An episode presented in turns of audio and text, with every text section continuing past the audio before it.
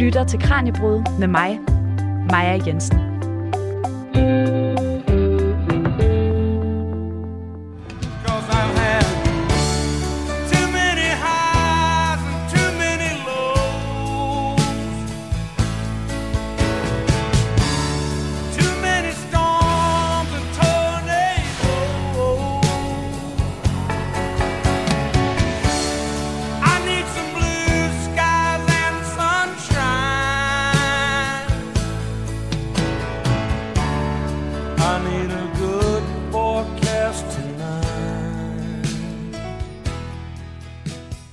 For mange storme og tornadoer. Jeg har brug for blå himmel og sol. Jeg har brug for en god vejrudsigt i aften. Sådan synger Hank Williams i sangen Weatherman. Og den gode vejrudsigt er netop, hvad dagens Kranjebrud skal handle om. For Danmarks Meteorologiske Institut, DMI, kan nemlig i år fejre 150 års jubilæum. Og i den anledning har vi i dagens liveudsendelse inviteret meteorolog Henrik Federsen, der er ansat ved afdeling for vejrforskning ved DMI, med i studiet. Vi skal tale om vind og vejr i bogstaveligste forstand. Lige meget hvilken type vejr du foretrækker, så kan du i dagens program blive klogere på, hvilke faktorer, der påvirker vejrudsigten. Hvordan meteorologer laver den gode vejrudsigt, og hvor meget vi egentlig kan stole på vejrprognoser, der hele tiden forandrer sig. Mit navn er Maja Jensen. Velkommen til Kranjebrød.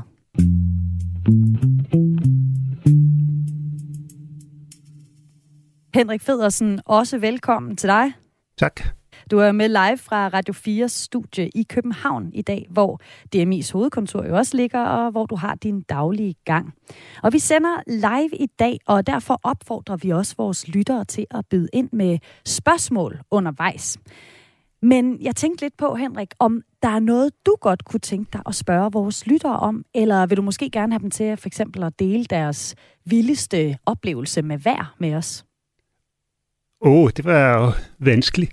Altså, vi får jo utrolig meget brok at høre på DMI, for, dels for vores vejrudsigter, og måske især for vores app. Øhm, så det, det er de der velkomne til at, at spørge om, hvis, hvis de synes, der er et eller andet, vi kunne gøre bedre. Ja. Men hvis du har derude, øh, hvis du derude, der lytter med, har et spørgsmål, eller et en kommentar til, øh, til Henrik, så skriv R4, lav et mellemrum og skriv dit spørgsmål, og send det så afsted på sms til 1424. Og jeg skal også huske at præsentere min kollega Tine Brink, der også er med i studiet i dag, og hun har tilrettelagt dagens program, så hende kommer I også til at høre en del til. Velkommen, Tine. Tak. Og lad os så tale om vejret. Jeg synes, vi skal starte helt overordnet. Henrik, når I på DMI laver jeres værmodeller, hvad er det så for nogle data, I fodrer dem med? Altså, hvor kommer de her data fra? Jamen, altså, en hver vejrudsigt, den øh, starter med, at man prøver at finde ud af, hvordan vejret er her og nu. Og i den forbindelse, så har DMI en række målestationer rundt omkring i landet, øh, og der måler man lufttryk og temperatur og fugtighed og nedbør og skydæk og sigtbarhed og solindstråling og sikkert også nogle andre ting, som jeg ikke lige kan komme i tanke om. Ja. Øhm, og det fortæller alt sammen noget om, hvordan vejret er nede omkring overfladen, eller hvad man kan se ned fra jordoverfladen. Øhm, men for at forstå, hvordan vejret udvikler sig, så skal man også have nogle målinger op igennem atmosfæren. Øhm, og der kan man jo for eksempel sende nogle vejrballoner op, ikke? så man tager sådan en stor ballon og fylder den op med brint, og så hænger man en lille sonde nedenunder, som så måler temperatur og fugtighed, og hvorhen den er. Øh, den sender man så bare op i, altså, ja, brinten er jo lettere end luft, så ballonen den stiger til vejr, så det bliver den ved med indtil til den er kommet op i en 20-30 km højde måske. Øh, så sprænger den, fordi lufttrykket uden omkring ballonen er blevet så lavt, at, at øh, ja, den, den øh, eksploderer simpelthen på det tidspunkt. Øh, men undervejs så sender sonden måleresultater ned til DMI, og så kan vi så se, hvordan temperaturen og fugtigheden ændrer sig op igennem atmosfæren, og i og med, at vi ved, hvorhen sonden befinder sig, så kan vi jo så også regne ud, hvordan er vinden og vindretningen. Øh, og det er alt sammen noget, som er meget vigtigt for at forstå, hvordan for eksempel øh, skyer og byer de bliver dannet. Øhm. Ja. Øh, Henrik, alle de her observationer fra værballoner, som du fortæller om, og satellitter, radar, landmålinger osv. Hvor ender de hen? Du siger, de ender ved DMI, men hvad stiller I op med dem, når de ender hos jer? Jamen, der er flere ting. Altså, for det første, så, så øh, bliver de bare, de, skal vi sige, de rå målinger bliver visualiseret, så vores øh, vagtgående meteorologer kan, kan se dem og prøve at forstå vejret. Øhm, jeg sidder så i DMI's forskningsafdeling, øh, hvor vi bruger observationerne som, som øh, udgangspunkt for de vejrudsigter, vi beregner på computer. Øhm, og det er jo også en større proces øh, at få alle observationerne ind i, i modellerne. Altså nu nævnte jeg jo kun nogle få af dem, ikke? og du nævner også øh, satellitter og radar, og der er også øh, instrumenter på fly, som, som øh, måler især, når flyene letter og lander. Og alle de informationer skal vi have bearbejdet, øh, og så skal vi have dem ind i, i vores computermodel. Ja, hvad er det for informationer, man kan få fra, altså fra de her instrumenter, der sidder på flyene, når de letter og lander? Jamen, det er sådan set øh, langt hen ad vejen de samme, som man okay. får fra, fra øh, værballonerne. Ja. Øhm, sagen er, at, at der bliver ikke sendt ret mange værballoner op mere, men til gengæld så er der jo masser af fly, der letter og lander. Øhm, så derfor så, så har man erstattet, øh, i, en, i stor udstrækning har man erstattet øh, radiosonderinger, altså øh, målingerne fra værballonerne, med de instrumenter, som sidder på flyene. Ja, og øh, som jeg har forstået det, Henrik, så bruger I en særlig supercomputer til så at kode det her, de her værdata, I får fra de forskellige øh, steder. Og på den her supercomputer, der kan I så bruge en model til at kode dataen. Jamen, det er rigtigt. Altså, en, en supercomputer er jo bare, i anførselstegn, øh, kan man sige, en, en masse server, som øh, kan kommunikere rigtig hurtigt sammen, sådan at de beregninger, vi laver, de kan deles op i mindre beregninger, øh, som så kører parallelt. Øh, og det er vi simpelthen nødt til, fordi hvis, hvis vi skulle sådan regne et skridt ad gangen, så ville vores vejrudsigter ikke nå at blive klar, før en vejret havde været der. Og så er de selvfølgelig ikke så meget værd. Nej, det, det kan man sige. Men øh, jeg har forstået, at det er det, der hedder harmonimodellen, I bruger. Hvorfor, er man, hvorfor, hvorfor bruger man den model?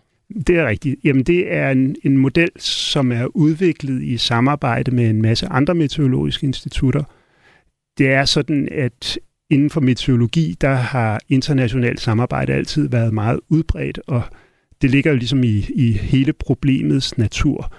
Nu man sige, nu, nu blev det nævnt, at DMI har 150 års jubilæum i år, og øh, oprindeligt så blev instituttet, som dengang hed Meteorologisk Institut, oprettet for at indsamle og videreformidle observationer af vejret. Og det var sådan set ikke for at forudsige vejret, øh, men det var bare det her med at indsamle observationer og så udveksle dem med andre meteorologiske institutter i Europa. Øhm, så meteorologien har altid været afhængig af internationalt samarbejde. Ja. Og øh, ja, lige sådan med modellerne, de er, bliver også udviklet som en del af internationalt samarbejde. Vi er en, altså DMI er en del af et europæisk konsortium med 26 lande, så det er de fleste lande i Europa, der går sammen om at, at udvikle en fælles model. Men det vil sige, det er altså supercomputeren, og så lidt mere specifikt den her model, der hedder Harmoni, der analyserer dataene. Eller hvor meget sidder metrologerne rent faktisk og fortolker i de her data? Er der en form for efterbehandling, inden det bliver sendt ud til alle os andre? Øh, både ja og nej. Altså, det man kan se på DMI's hjemmeside og DMI's app for eksempel, det er sådan set, hvad der kommer ud af supercomputeren, så bliver det så præsenteret grafisk, men det, det er jo så en anden ting. Øhm, mens vores meteorologer, de, de både kigger på, på det, der kommer ud af vores modeller, men man kan sige, jo kortere, øh, jo kortere prognoselængden er, jo mere så er det meteorologens vurdering, der, der betyder noget, ikke? Fordi hvis de for eksempel skal briefe en pilot om, hvordan vejret er på den rute, han skal, skal ud og flyve, øh, så er det jo kun de nærmeste timer måske, eller måske endnu mindre, øh, som de skal oplyse piloten om. Og der behøver de ikke nødvendigvis at, at kigge på vores modeller. Altså der, der kan de få meget information bare ved at kigge på satellitbilleder og, og de målinger, som, som de har rådighed over. Ja. Men altså de værmodeller og tal, som du sidder og kigger på, jeg tænker, de er en del mere kompliceret end den vejrudsigt, vi andre vi så kender fra øh, DMI's hjemmeside for eksempel, eller, eller fra tv. Hvordan oversætter du jeres indsamlede data til den klassiske vejrudsigt, som, som vi kender? Det vi gør er, at, eller det vores model gør, er, at den, den beregner simpelthen atmosfærens tilstand. Så det vil sige, at vi deler atmosfæren ind i en masse punkter, og det er sådan i størrelsesorden en million punkter eller sådan noget. Øhm, og der beregner man så temperatur og vind og fugtighed og øh, skyvand og skyis øh, i alle de her punkter. Øh, og det præsenterer vi så grafisk på en, på en måde, som ligner det, man ser i virkeligheden. Ikke? At man får nogle kort over temperaturerne, og det, man ser i, i vejrudsigterne i, i tv for eksempel, ikke? så kan man se sådan nogle temperaturkort, og der, hvor, hvor det er varmt, så er det vist med røde farver, og der, hvor det er koldt, er det vist med blå farver. Øhm, så det er ikke sådan, at øh, meteorologen skal sidde og kigge på en masse tal. Det bliver præsenteret grafisk, så det er, så man nemt kan få et, et overblik over øh, prognosen. Ja, og så bliver det bare gjort lidt mere pædagogisk, når vi skal se det i den anden ende. Ja, men altså, det er jo ikke fordi, at det, som hvad skal man sige, den, den almindelige dansker ser, er så meget forskelligt fra det, en meteorolog okay. ser, men øh, det er bare et meget, meget lille udsnit. Ja, men der er altså forskellige trin, som meteorologer de skal igennem, inden øh, altså fra at indsamle data, analysere dem, og så til sidst at kunne formidle dem til den almindelige dansker. Og netop formidlingen af en vejrudsigt, det skal vi kigge lidt på nu. For min kollega Tine Brink, som jo også er med i studiet i dag, har nemlig talt med TV2 værverden Peter Tanne, som har over 25 års erfaring som værvært. Så Tine, jeg vil gerne øh, overlade ordet til dig nu, og så kan det være, at du gerne vil fortælle lidt om, hvad det var dig og Peter, I talte om. Jamen, øh, som du nævner mig, så har Peter Tanne jo en del års erfaring med at, at formidle vejrudsigter, så derfor var det også oplagt, at jeg spurgte ham lidt ind til, altså, hvad er det vigtigt at huske, når man skal præsentere en vejrudsigt, og hvordan laver du den gode vejrudsigt? Så jeg, jeg fik nogle gode råd fra ham, og dem tænker jeg lige, vi kan lytte til her. Det gør vi. En god vejrudsigt øh, er en, folk for, forstår, og det kan virke super simpelt at sige, nå, men kan du så ikke bare sige det, så folk forstår det, men der skal man jo bare huske på, at vi bor jo i hver vores lille krog af, af Danmark, så der er en masse nuancer, der skal, øh, skal med. Så, så, så det er det første. Man skal prøve at være så tydelig i sit sprog som, øh, som muligt. Så synes jeg også, at en, øh, en, en god vejrudsigt er en, som ofte sætter, hvad skal man sige, vejret i, øh, for eksempel i relief eller perspektiv til det vejr, man har oplevet i dag jeg kan jo godt sige til dig, at i morgen bliver det koldt, og så vil du måske spørge, hvor koldt. Men hvis jeg siger, at i morgen der bliver det endnu koldere end i dag, øh, så har du en reference. Øh, og det er jo også det der med at, at forstå vejret. Øh, og så er vi jo selvfølgelig også helt over i, at en god vejrudsigt kan også være, at når vi i 14 dage i juli måned har haft regn og blæst og regn og blæst, øh, så ved vi jo, så ved vi jo, at folk gerne vil have sol og, og sommer i deres sommerferie. Så det kan jo også være en god vejrudsigt, at, at, at vejret rent faktisk er godt i forhold til det, danskerne gerne vil have.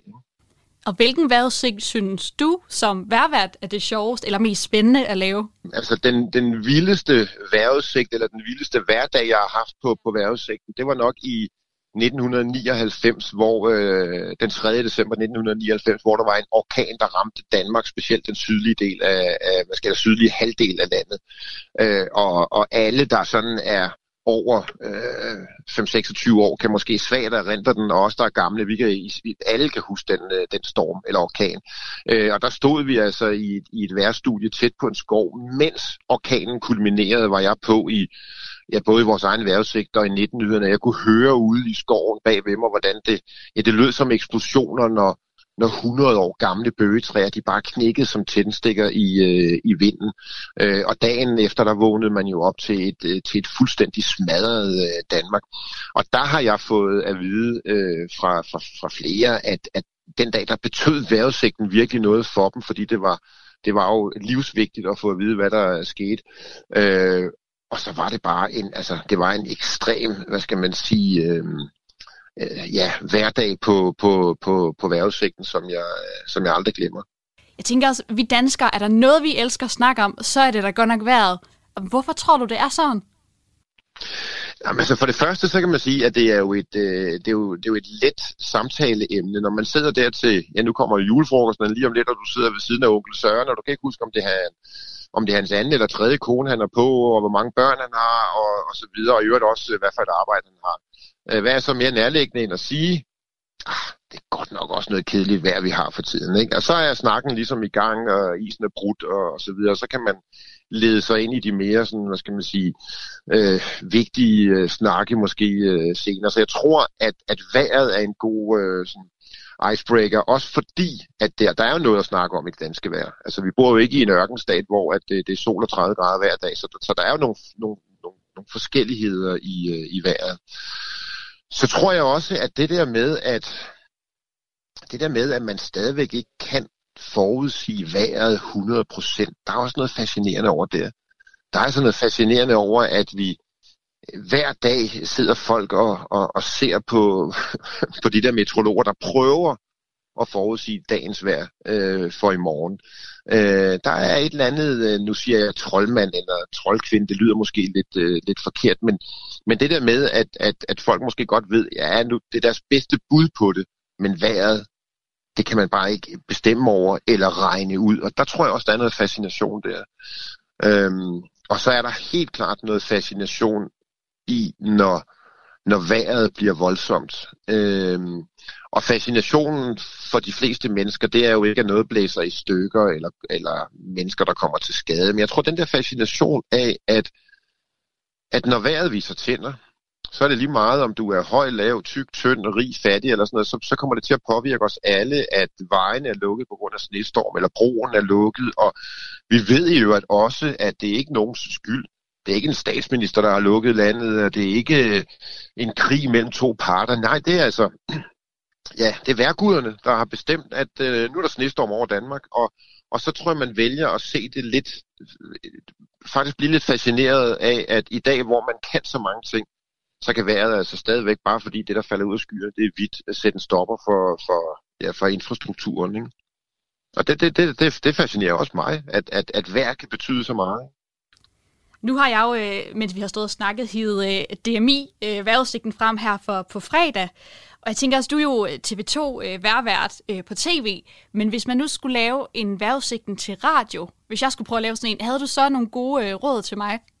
Men jeg tror, jeg ville, hvis jeg skulle give en vejrudsigt for, øh, for på fredag, så ville jeg sige, øh, jamen øh, vejret fredag, jamen det bliver en novemberdag, som øh, vi efterhånden kender så mange af dem. Det bliver med øh, gråvejr, så du skal godt nok være heldig, hvis du ser øh, solen. Det gode ved fredagens vejr, det er, at der kommer ikke særlig meget vind, så øh, selvom temperaturen kun kommer op på en 6-7 grader, så, så skal der måske ikke så meget til at øh, holde varmen. Så god dag derude i gråvejret. Så fik vi altså også lige en vejrudsigt for dagens vejr af Peter Tanev, der jo er værvært på TV2. Og Henrik, nu synes jeg, det var lidt sjovt at høre øh, Peter Tanevs vildeste vejrudsigt. Kan du huske din vildeste vejrudsigt? Ej, jeg ved jo, det her det blev jo kedeligt, men altså, jeg vil også sige, det er december 99-stormen. Øh, øh, den har også gjort et uudsletteligt indtryk på mig. Og til dig, der lytter med, så taler vi i dagens liveudsendelse om værmodeller og vejrprognoser. Fordi DMI kan nemlig i år fejre deres 150-års jubilæum, og derfor serverer vi sammen med meteorolog Henrik Vedersen opskriften på den gode vejrudsigt. Og øh, Henrik, nu sidder jeg og kigger lidt ind i vores øh, uh, sms-inbox her, og jeg kan faktisk se, der er tikket et spørgsmål ind. Så uh, nu læser jeg det lige op. Det er Frank, der spørger, hvordan gjorde man for 150 år siden? Hvilke instrumenter og måleredskaber havde man dengang?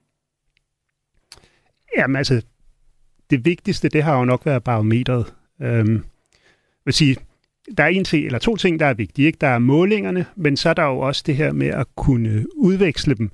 Så derfor så moderne meteorologi er jo fuldstændig, fuldstændig afhængig af, at telegrafen var opfundet. Øh, så derfor så moderne meteorologi, før telegrafen blev opfundet, det giver ingen mening, fordi øh, vejret bevæger sig jo i vejrsystemer, i hvert fald på vores breddegrader.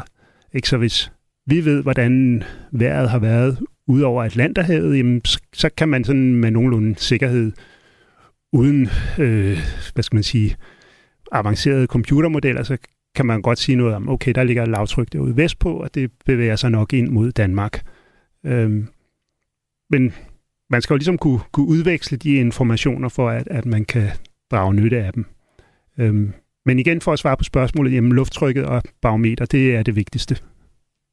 Og sidder du derhjemme og har et spørgsmål om vejrprognoser, ja, så skal du bare sende dem ind til os. Så svarer dagens gæst, Henrik Vedersen, på dem. Så skriv R4 efterfuld af dit spørgsmål i en sms og send den afsted til 1424. Du lytter til Radio 4. Og til nye lyttere, der kan jeg fortælle, at vi i dagens liveudgave af Kranjebrød taler om vejrprognoser og vejrudsigter. Og vores guide igennem dagens program er meteorolog Henrik Vedersen, der er ansat ved afdeling for vejrforskning ved DMI. Og Henrik, nu har dig og Maja jo talt en del om, hvad det er for nogle modeller og nogle data, og hvordan DMI får jeres data til ligesom at generere de her vejrudsigter.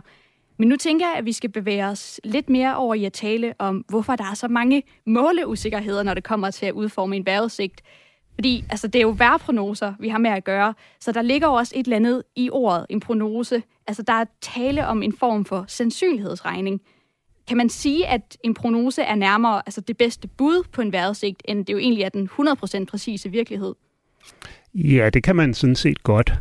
Altså, nu med hensyn til det med usikkerhed, så tænker jeg jo en gang imellem tilbage på, da jeg gik i gymnasiet. Det er efterhånden nogle år siden. Øh, men der skulle vi jo i hvert fald lave nogle fysikrapporter, og man skulle lave nogle forsøg og typisk eftervise en eller anden fysisk lov. Øhm, og det gik jo som regel mere eller mindre godt. Og så var der sådan et irriterende afsnit, hvor man skulle beskrive de usikkerheder, der var i eksperimentet. Øhm, og det er jo faktisk et meget, meget vigtigt afsnit, fordi øhm, det kan jo godt være, at den fysiske lov er rigtig, selvom man ikke har kunne eftervise den, hvis de usikkerheder, der har været i eksperimentet, har været så store, at, at det ligger inden for øh, hvad skal man sige, det mulige. Øh, og det samme gælder egentlig også med at forudsige vejret, at jeg synes ikke, at en prognose er komplet, uden at man også har redegjort for usikkerhederne. Og så er jo spørgsmålet, hvordan regner man de usikkerheder ud?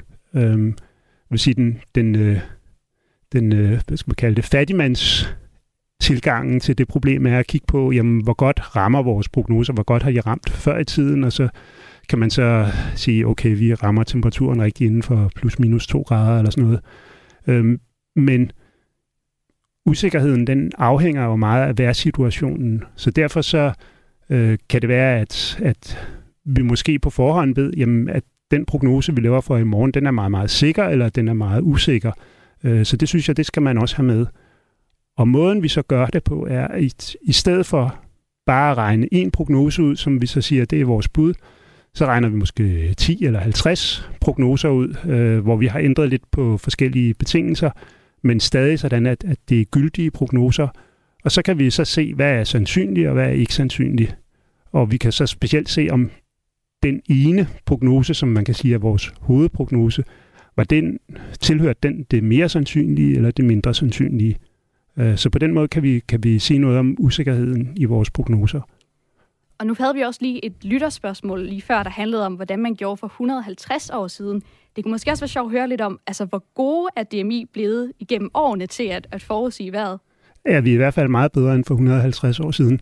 Øhm, det er sådan, at når vi kigger tilbage de sidste 50 år, eller sådan noget, hvor vi har haft øh, vores computermodeller, så kan man se, at når der er gået cirka 10 år, så er vores prognoser blevet, blevet en dag bedre. Så det, jeg mener med det, er, at for eksempel hvis vi kigger på vores tredøgns prognoser i dag, så er de lige så gode, som vores todøgns prognoser var for 10 år siden. Jeg kunne også forestille mig, at som meteorologer, der får jo ofte måske klager fra danskerne over, når, når vejrudsigten ikke lige øh, passer. Er det noget, du også øh, oplever en gang imellem? Ja, det kan man ikke undgå. Og så de her usikkerheder, kan du komme lidt mere ind på, hvad er det, der kan påvirke en, en vejrprognose? Jamen helt grundlæggende, så blev det vist i begyndelsen af 1960'erne, at øhm, når man starter sin prognose fra, fra det, man nu har målt sig frem til, og man har behandlet alle de her observationer, øhm, så regner man så en prognose ud. Hvis man ændrer den en, en lille bitte, bitte smule, øh, startbetingelsen, så kan man få, efter nogle dage, så kan ens prognose blive fuldstændig anderledes. Øh, og det er altså det, man har efterfølgende har, har døbt sommerfugleeffekten, fordi den forstyrrelse, der skal være, den ændring, man, man skal lave i sine startbetingelser, øh, for at prognosen den ændrer sig. Den er så lille, som, som hvis en sommerfugl havde basket med vingerne. Øhm, og det betyder jo altså, vi kan jo aldrig øh, bestemme vores begyndelsesbetingelser 100% nøjagtigt. Der vil altid være en lille bitte usikkerhed. Og den usikkerhed, den vil så vokse i løbet af prognosen. Og som en tommelfingerregel, så siger man, jamen altså efter to uger, så, så har vi ikke mere forudsigelighed. Øh, I hvert fald ikke i, sådan i, i, i den daglige udvikling af prognoserne. Øhm, man laver jo prognoser, som rækker et halvt år frem, og der kan man måske stadig sige noget, men det er jo så kun om de helt overordnede øh, træk ved vejret, om det bliver varmere eller koldere end normalt, og vådere eller tørre eller sådan noget. Altså den her sommerfugleffekt, altså man tænker lidt sådan dominobrikker, ikke? At der er én ting, der ændrer sig, så ændrer det alle de andre ting også. Altså hvad er egentlig mest afgørende for, om en vejrprognose holder? Er det, er det vinden? Er det temperaturen? Øh, er der nogle bestemte ting, der spiller ekstra meget ind? Det er jo... Altså, den store udfordring i Danmark, det er specielt byer om sommeren. Og forudsige præcis, hvor og hvornår de opstår, og hvor kraftige de bliver. Øhm, det er meget, meget svært. Øhm, vi håber på, at vi kan gøre det måske inden for de første 12 timer af prognosen eller sådan noget. Men altså, når vi kommer ud over det, så, så bliver det nærmest rent gætværk. Og vi kan jo godt, altså, vi kan jo godt regne ud, at, at der måske er betingelser for, at der opstår byer, men hvorhen og hvor kraftige de bliver, det, det kan vi ikke endnu, og det er måske også tvivlsomt, hvor, hvor godt vi nogensinde bliver i stand til det. Og altså, kan du huske en gang, hvor at, at du er kommet til at tage sådan en helt vild fejl af vejret? Altså, vi kom til at varsle en storm, der bare aldrig kom. Er det nogensinde sket for jer? Ja, nu vil jeg sige, storme er vi faktisk ret gode til. Øh, men så noget med skybrud, der, altså der accepterer vi, altså vi vil, vi vil hellere varsle en gang for meget end en gang for lidt. Så, så der har vi helt sikkert varslet øh, i nogle tilfælde, hvor der ikke er sket noget. Øh, men det, det synes jeg, det er sådan set også ok. Det er værre, hvis øh, der sker et eller andet voldsomt skybrud, som ikke er varslet. Altså vi havde jo her i København, havde vi skybruddet den 2. juli 2011, Øhm, og der kunne vi godt se, at betingelserne var til stede for, at, at det kunne udvikle sig kraftigt, men det var jo nok først, da det nærmest var gået i gang, at, at varslet kom ud. Øh, og det kan man jo så sige efterfølgende, at det, det var måske lige sent nok. Øh, Henrik, jeg kan se, at vi har fået et øh, lytterspørgsmål ind faktisk, så det tænker jeg lige, at jeg vil prøve at læse op. Der er en, der skriver her, bruger man kunstig intelligens i værmodellerne, og hvordan? Jeg er generelt meget imponeret over ud, øh, udsigternes sikkerhed? Jamen, det var et godt spørgsmål. Øhm, som udgangspunkt, så bruger vi ikke kunstig intelligens. Altså, med kunstig intelligens, det går ud på, at man lærer en model, øh, hvordan vejret udvikler sig på baggrund af, hvordan det har været øh, i en, en vis træningsperiode. Øhm, vores modeller, de er baseret på fysiske love, ikke? så det er helt grundlæggende love, som Newtons anden lov og idealgasloven og energibevarelse og massebevarelse og sådan nogle ting. Øh, så det, det er love, som vi er helt sikre på, at de er gyldige. Og det betyder også, at med vores modeller, så vil vi kunne forudsige noget, som ikke er sket før. Øhm, og det er jo specielt relevant her i de her tider med klimaforandringer.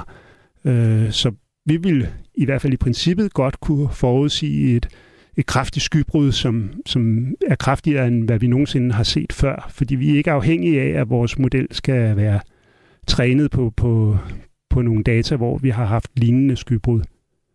Men når det så er sagt, så er jeg da sikker på, at kunstig intelligens også har anvendelsesmuligheder inden for værforudsigelse. Øhm, og det er noget, hvor, hvor der, der sker rigtig meget i øjeblikket, hvor vi prøver at, at se, om ikke der er muligheder. Og det, som kunstig intelligens kan i forhold til de modeller, vi kører, er, at øh, når først man har trænet sin kunstig intelligens, så kan man køre modellerne ekstremt hurtigt sammenlignet med, hvad vi kan nu. Øhm, altså, så vil man ikke behøve så store supercomputere, som vi bruger nu. Øhm, så på den måde er, er kunstig intelligens attraktivt. Og vi prøver også at indbygge det i modellerne der, hvor vi kan. Men jeg tænker også, altså med kunstig intelligens, bliver du så måske egentlig lidt overflødig? Altså, hvor meget er det egentlig, I meteorologer, I selv sidder og fortolker, og hvor meget er det, som computerne bare genererer ud?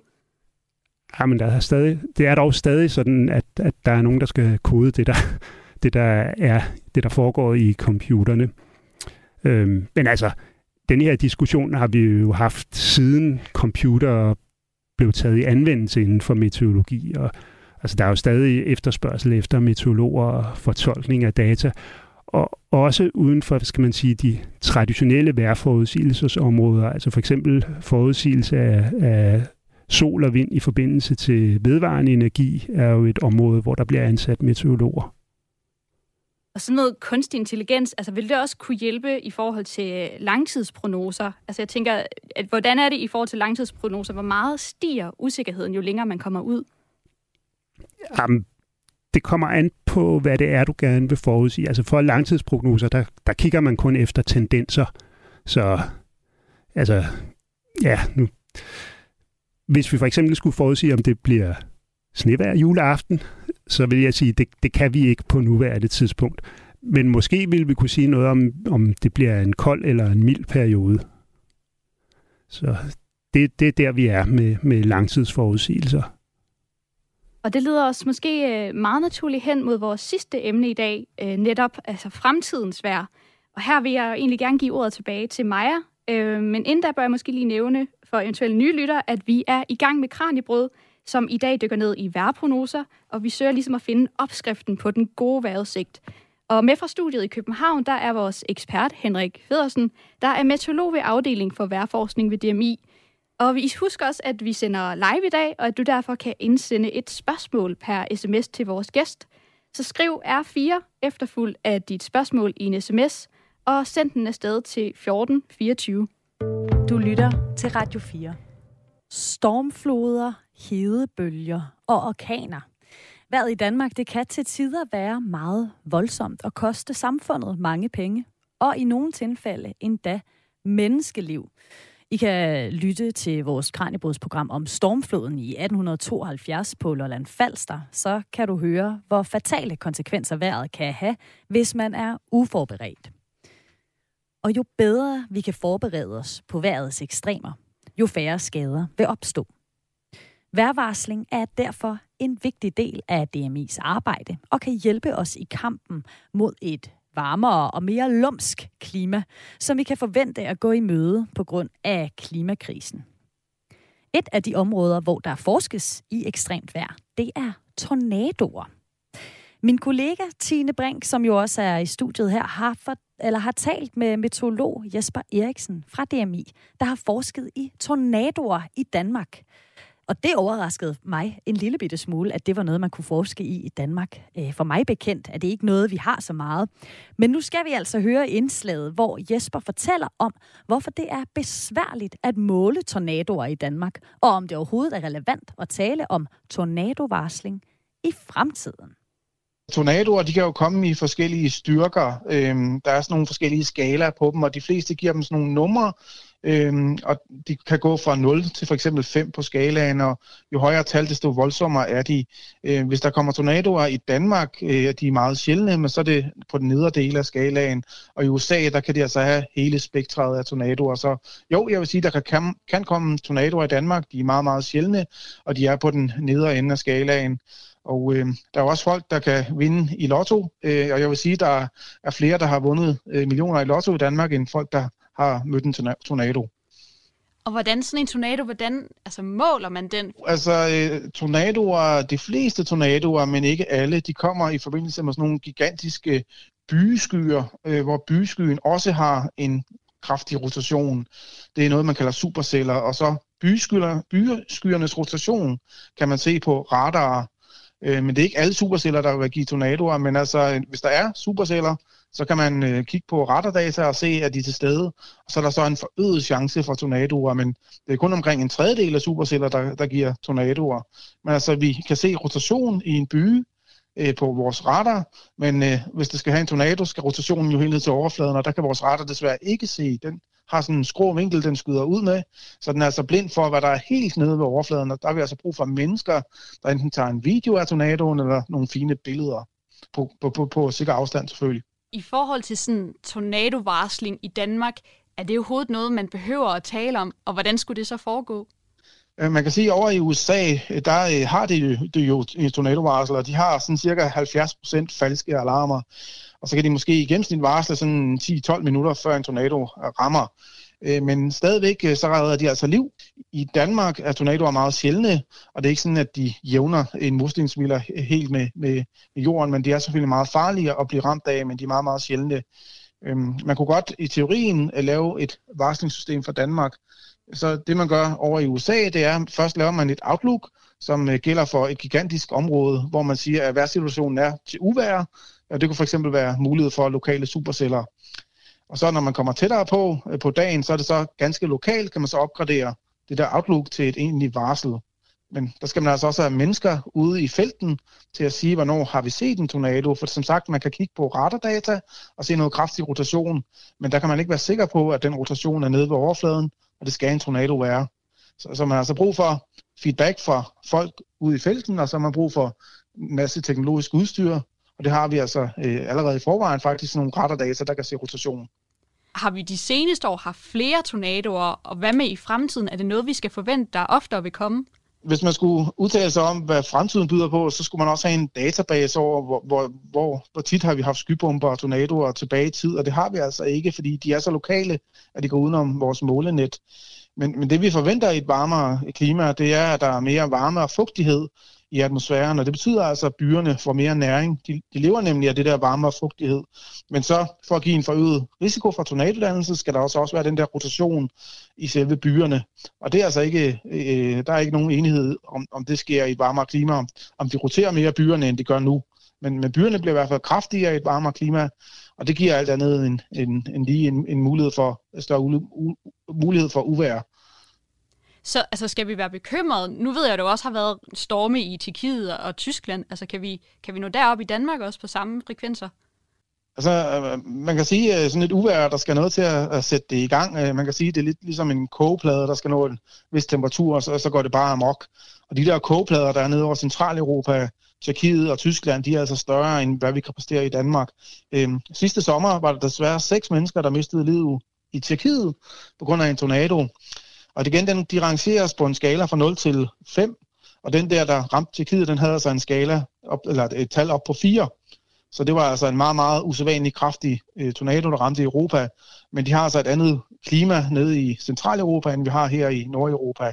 Øh, så det er meget usandsynligt, at en øh, 4-tornado nogensinde kommer til at ramme Danmark. Altså som sagt, min bedste vurdering er, at vi enten får en 0, 1 eller 2, og de er meget, meget sjældne. Fortalte Jesper Eriksen fra DMI.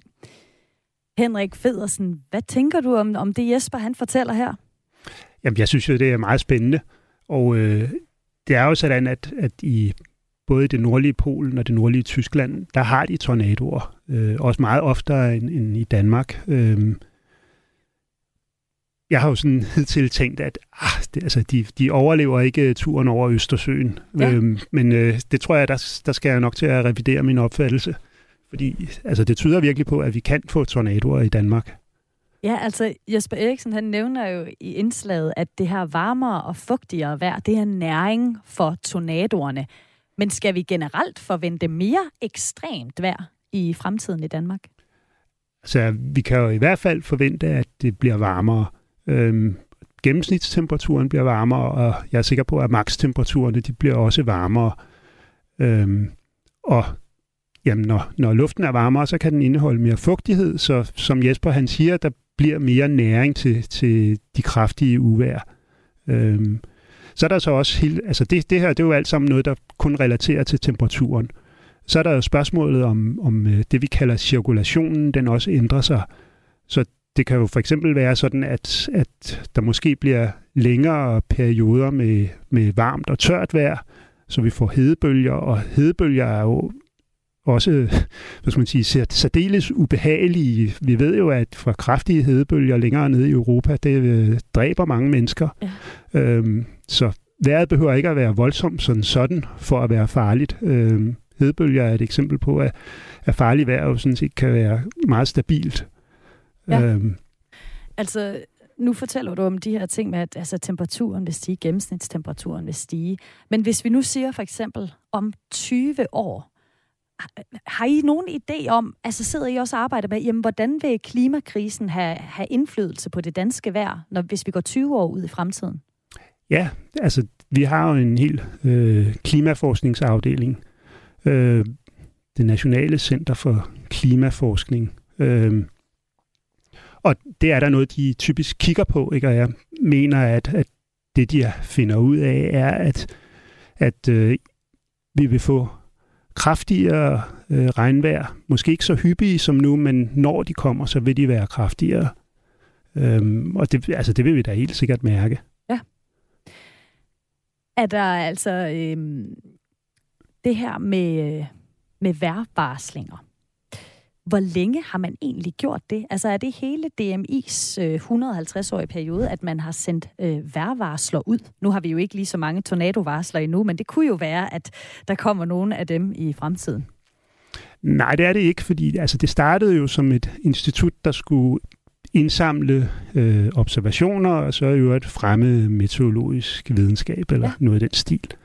Øh, og det, det går jo tilbage til øh, Krimkrigen i 1854, mener jeg det var, øh, hvor en allieret britisk, fransk, østrig-ungarsk, hvis nok også, flåde blev ramt af et voldsomt stormvejr i Sortehavet. Øhm, og det viste sig så efterfølgende, at denne her storm, den havde øh, raseret en stor del af Europa, så hvis man havde vidst det, så kunne man have taget sine forholdsregler. Øhm, og det førte til oprettelsen, mener jeg, det franske meteorologiske institut der nogle år efter, og det bredte sig siden til, til resten af Europa. Øh, så de fleste europæiske meteorologiske institutter, de er oprettet i den samme periode som DMI.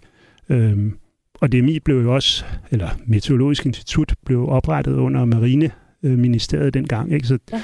så det var øh, bekymring for flåden, der, der ligesom var det, der drev oprettelsen af, af Meteorologisk Institut. Ja, men nu har vi talt om tornadovarsling, og du har også nævnt skybrud og storm. Altså, hvilke, er der andre varslinger, der også er relevante og vigtige, at DMI laver og sender ud? Tog for eksempel. Altså, øh, det påvirker jo trafikken voldsomt. Ja. Både biltrafik og lufttrafik. Øh, og det er jo ikke fordi tog er sådan et spektakulært øh, meteorologisk fænomen, øh, men det har en, en, en øh, stor påvirkning, og så er det jo et ret svært at forudsige, fordi det er afhængigt af en, en meget hårfin balance mellem temperatur og fugtighed. Øhm, det kan vel også være uhyre lokalt, kan det ikke det?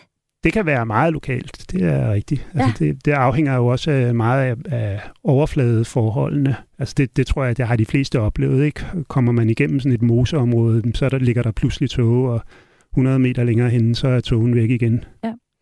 Men altså, ud over at give danskerne deres øh, daglige vejrudsigt og de her vejrvarslinger, er der så andet, øh, som vi kan bruge DMI's observationer og data til? Ja, der er jo masser af ting. Altså, lige nu, så har vi jo en energikrise, så, ja. så vedvarende energi er jo, er jo øh, vigtigt, og det er jo noget, som afhænger af vejret. Øh, så øh, man kan da helt sikkert bruge DMI's data til at, at forudsige, om der kommer sol og vind, og det er jo ret vigtigt at øh, balancere elnettet, så der bliver produceret lige så meget energi, som der bliver forbrugt. Øhm, og det meste skal jo helst være vedvarende energi, øh, og det skal jo især ikke være, være afbrænding af kul eller olie eller gas. Øhm, og det er jo sådan, at DMI netop i år har frisat sine prognosedata så det står sådan set enhver frit for at hente DMI's prognosedata og lave deres egne prognoser. Og det kan man for eksempel også gøre, hvis man nu... Øh hvis man nu har et lidt mere øh, nymoderne hus, altså så er det også sådan noget med, at man kan se, okay, jamen nu går vi faktisk ind i en lunere periode, så skruer vi lige ned for, øh, for varmen i huset, og ej, nu, går, nu bliver det koldere, og så skruer vi op igen. Så det er simpelthen en måde, vi alle sammen kan ja, øh, lette varmeregningen. Ja, og man kan også øh, sige, at, at man kan jo købe sådan nogle private værstationer, øh, og ja. der kan man jo så kombinere de målinger, man får derfra med DMI's data. Øh, det vil da være oplagt. Ja. Men øh, Henrik, der er kommet et øh, lytterspørgsmål, som også går, går lidt tilbage i historien, som vi også var før. Og det er øh, Ulrik fra Nordfyn, der skriver, under 2. verdenskrig var Grønland et vigtigt område til at forudsige vejret i Europa. Derfor sendte Nazi-Tyskland soldater til Grønland med værmålingsudstyr. Bruger man stadig grønlandske værmålinger til at forudsige vejret i Danmark og Europa, spørger han. Absolut. Øhm, ja, øh, grønlandske vejrstationer er vigtige, og nu kan man sige, nu er det jo også DMI's ansvarsområde og ja. forudsige vejret for Grønland, så vi har selvfølgelig en særlig interesse. Men det gælder jo, at altså, vi har jo brug for, ikke kun for vejrobservationer for Danmark, for at forudsige vejret i Danmark, men vejret, hvad hedder det, vejrobservationer for, for hele Nordeuropa og, og også alt, hvad vi kan få fat i ude over Nordatlanten. Øhm, og selvfølgelig også for Grønland. Okay, jeg kan se, nu kommer der lige et par sms'er mere her, Henrik, og jeg tænker, at dem kan vi godt lige nå at fyre af. Det her det er et ret praktisk øh, spørgsmål. Øh, Asger Frank fra Sønderborg, han skriver, øh, rigtige værkort, frontkort, vises af og til på DMI's Twitter øh, i deres tweets. Men findes der et sted, man kan se dem mere regelmæssigt, spørger han. Øh, jeg er ikke sikker på, at man kan se DMI's øh, øh, kort med, eller DMI-kort med fronter. Øh, jeg ved, at øh, vores engelske kollegaer, de øh, lægger nogen ud. Øh, men jeg tror ikke, at, at øh, vi gør på DMI sådan fast. Man må, man må holde øje, når de så bliver, bliver lagt ud på, øh, på Twitter.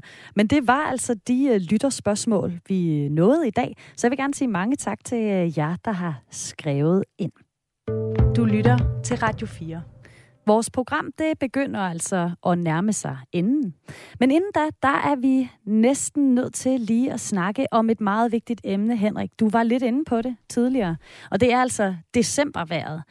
For vi nærmer os jo julemåneden, og da der lå sne i store dele af landet søndag og mandag, eller i hvert fald de dele af landet, jeg befandt mig i, der nåede jeg at tænke, nej, hvor dejligt. Tænk, om vi får en hvid december, og måske, hvis vi er heldige, hvid jul.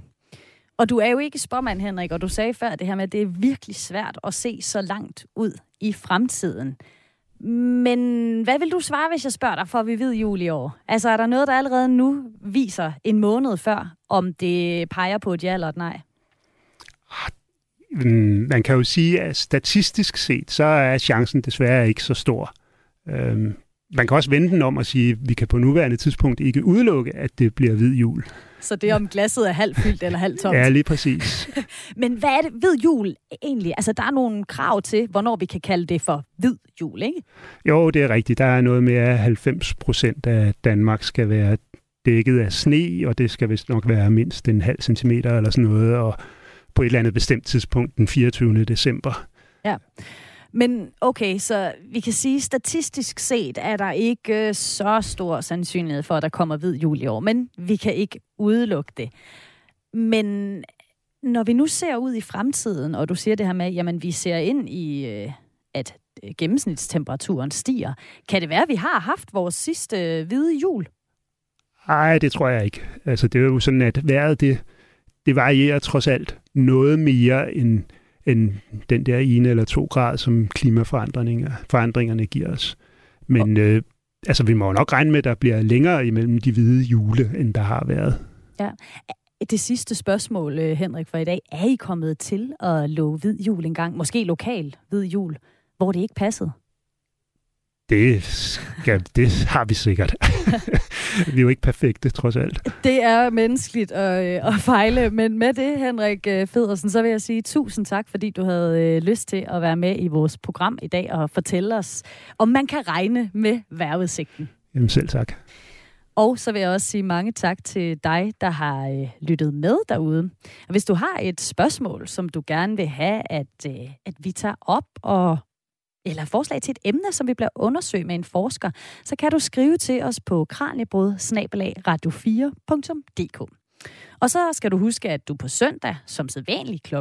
21.05, kan lytte til Kranjebrud klip fra ugen, hvor vi sender de allerbedste klip fra de programmer, der er blevet sendt i ugens løb. Og du kan finde alle vores tidligere programmer i fuld længde på Radio 4's hjemmeside eller i din podcast-app. Mit navn er Maja Jensen, og med i studiet i dag, der var også min kollega Tine Brink, der altså er tilrettelægger på dagens program. Tusind tak for det, Tine. Og tilbage er der altså kun at sige mange tak, fordi du lyttede med. Og jeg håber, vi høres ved igen en anden gang. Programmet er produceret af Videnslød for Radio 4.